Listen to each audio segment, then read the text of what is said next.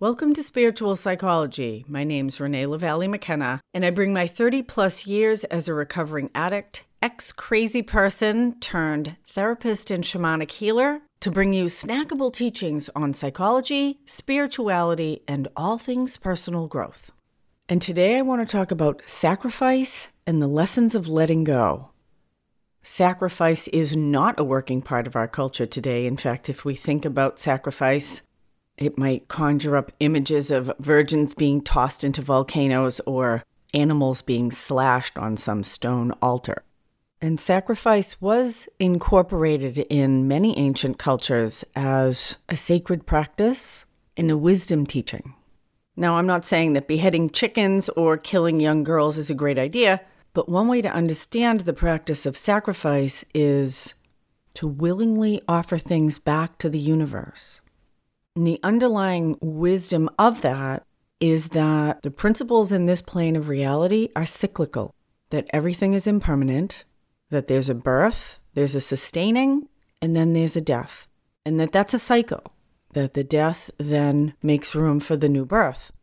And I talk a lot about our unhealthy and immature relationship with death in Western culture because I think it's really important our physical reality is a metaphor for our internal reality. And I think the overflow of trash that we have in the world, the burden of material possessions that most of us struggle with, and our perpetual drive to achieve and acquire bigger, better, faster, more that drives people to exhaustion and kind of fuels our whole consumer culture points to this deeper difficulty that we have with the concept or reality of loss.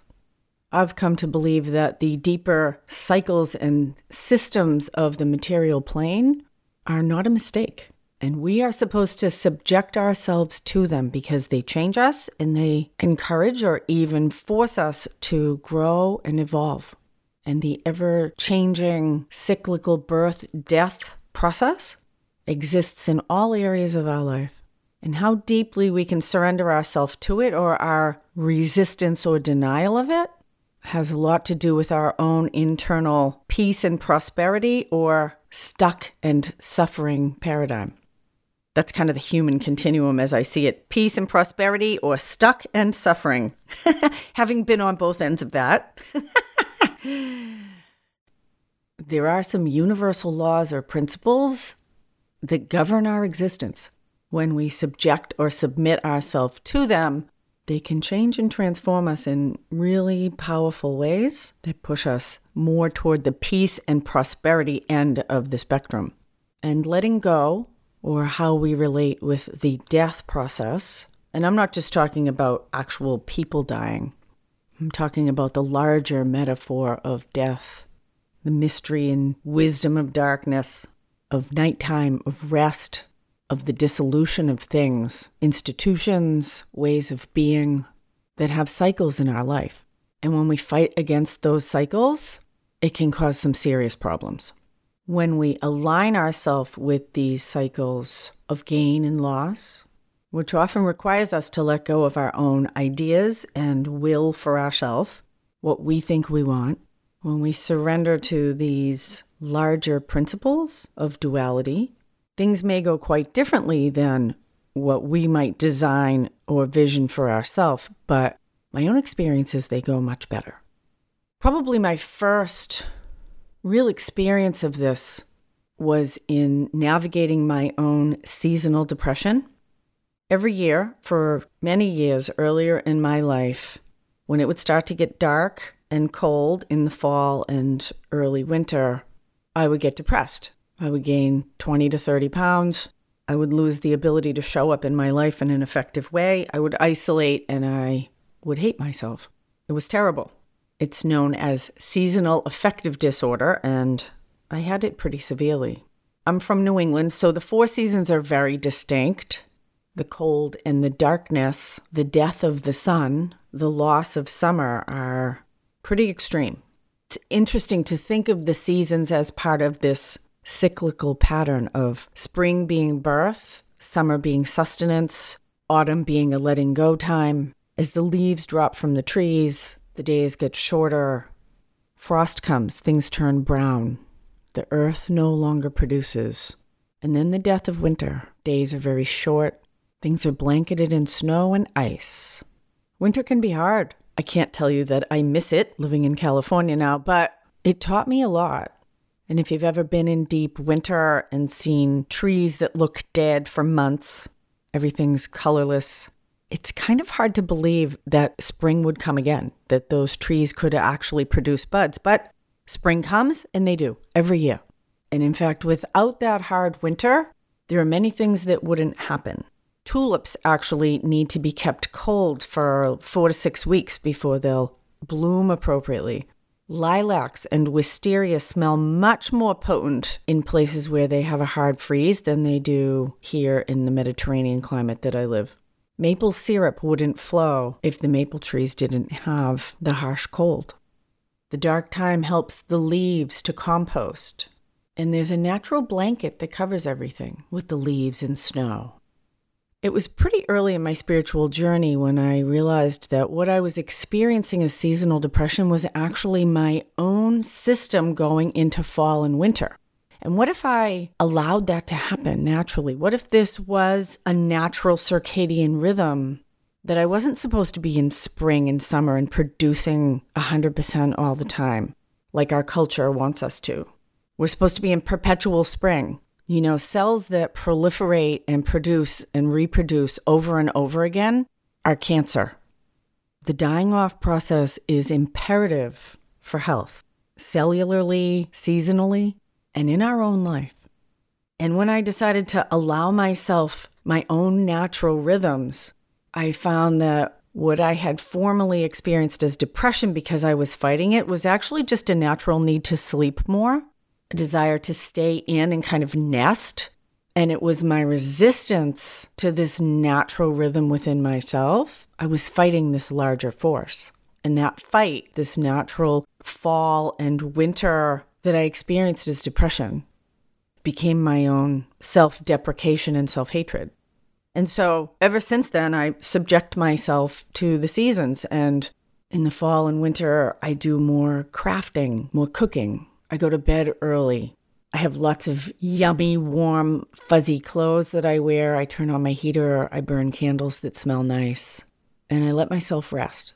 And for me, I don't experience that as depression anymore.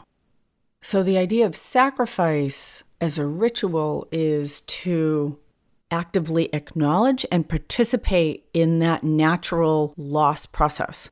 In many ancient religions, that was seen as the gods wanting to be fed, that the loss was seen as a hunger of the universe, requiring us to feed it.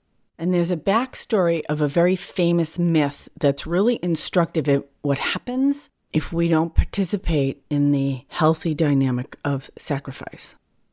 Most of us are familiar with the myth of the Minotaur in the labyrinth.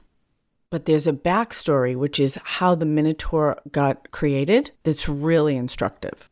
It is interesting that the labyrinth, and I love labyrinths myself, I love walking labyrinths, but that the labyrinth has become a really powerful spiritual symbol. And in this myth, it holds a monster in the center. So the Minotaur's father was Minos, who was the king of Crete. And Minos, like a lot of kings and queens in Greek mythology, was part god. His father was Zeus, and his mother was a Phoenician princess. And he was married to Pasiphae, who was the daughter of Helios, who is the sun god. After Minos ascended to the throne of Crete, he struggled with his brothers for the right to rule. And he prayed to the god Poseidon, the sea god, to give him a sign. And out of the waves came a snow white bull. And Minos took this as his sign of approval and he defeated his brothers. But the requirement was that he was to sacrifice the bull in honor of Poseidon. We might not think much about cows these days, but cattle was a significant part of people's wealth, and a healthy, magnificent bull, I imagine, was a tremendous prize. And Minos didn't want to sacrifice the bull, so he decided to keep it, and he sacrificed some goats instead. And Poseidon got pissed because Minos didn't keep his part of the bargain. And so, to punish Minos, Poseidon had Aphrodite, the goddess of love, make Minos' wife Pasiphae fall in love with the bull. She fell madly, passionately in love with the bull and had Daedalus, who's the guy who actually constructed the labyrinth, he was the kingdom inventor, construct a contraption so she could have sex with the bull. And she did. And after the bull fucked her, she got a minotaur. And the minotaur was her child, and she loved the minotaur, and she didn't want to let the minotaur go. And Minos loved his wife, so they built the labyrinth as the minotaur got bigger and nastier and wanted to eat people. And the myth goes on, and Theseus comes and kills the Minotaur. Theseus is actually kind of a dick, but that's another story. he has Minos' daughter Ariadne help him get in and out of the labyrinth, and she falls in love with him, and he tells her he'll be with her, and then he ends up leaving her on an island and going off and getting drunk and chasing other women. Anyway, so much for Greek heroes. But for the purpose here today, the formation of the Minotaur is really instructive of what happens when we don't let go. When we don't sacrifice that which needs to be released, when we try to get away with keeping things past their time or not participating in this natural gathering, releasing process, then the things that we keep become monstrous and destructive when we work with the principles of the universe, we actually can't get away with anything. And when we try, we suffer. I did a workshop on the myth of Minos and the Minotaur a few years ago, and it's very powerful to look at mythology as if each of the characters could be a part of us or to see which characters we identify with. Some people identified with Minos, the king seeking power, not wanting to let go. Some identified with Pasiphae, getting love addicted to things that were destructive for them. Some identified with the Minotaur and feeling victimized by their family circumstances, imprisoned in a dysfunctional structure they couldn't get out of.